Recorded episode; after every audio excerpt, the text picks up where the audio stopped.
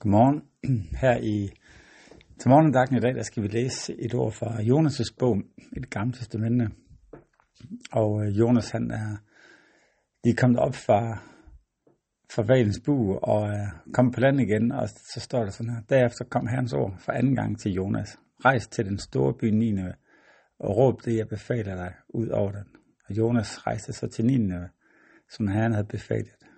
Nineve var en stor by for Gud, tre dage dagsrejse stor. Og da Jonas var kommet en dagsrejse ind i byen, råbte han, om 40 dage bliver Nineve ødelagt.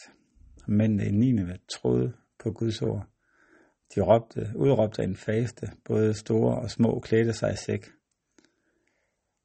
Da sagen kom Nineves konge for øre, rejste han sig på sin trone, tog sin kappe af, klædte sig i sæk og satte sig i støvet. Og derpå lød han udråbe i Nineve befaling for kongen og hans stormænd, hverken menneske eller dyr, køer, form og spise noget. De må ikke græsse.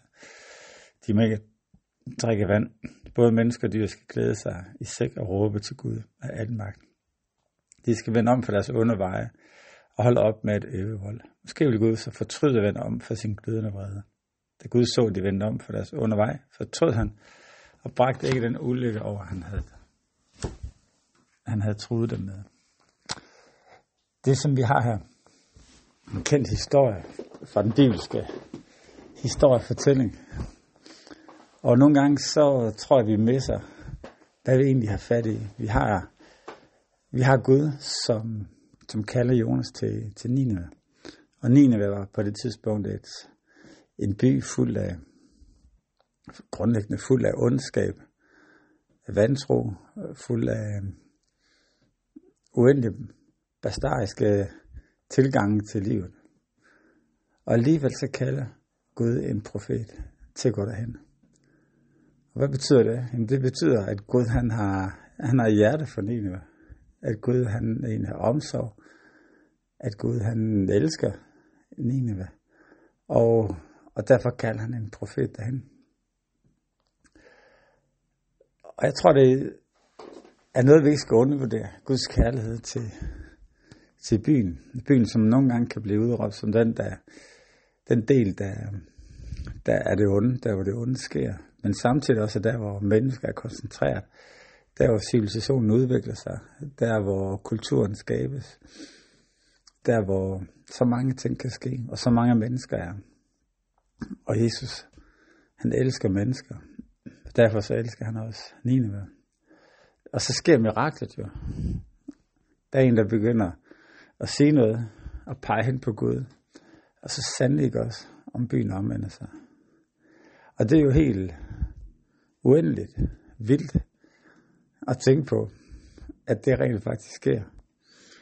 Og øh, vi læser i senere kapitler, at Jonas bliver lidt sur over det, for nu har han endelig taget det hen.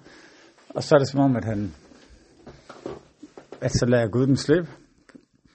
Jonas han har også kendt, hvad det var, de stod for, og noget af det, de gjorde, der var ondt. Men, øhm, men Gud lader det slippe, fordi Gud han er en nådig Gud.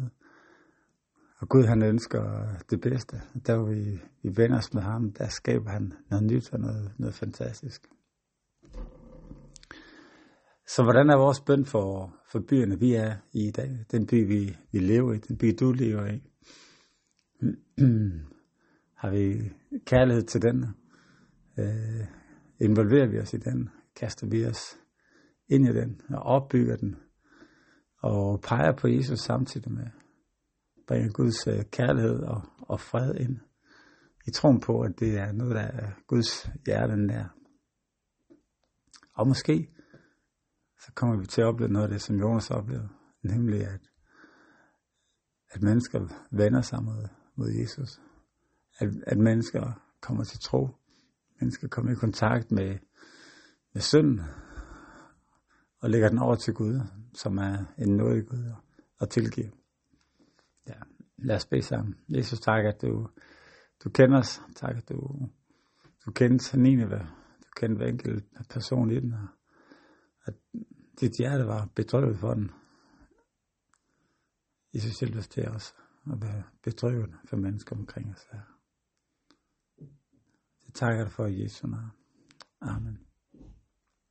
Amen. Ha' en rigtig dejlig dag.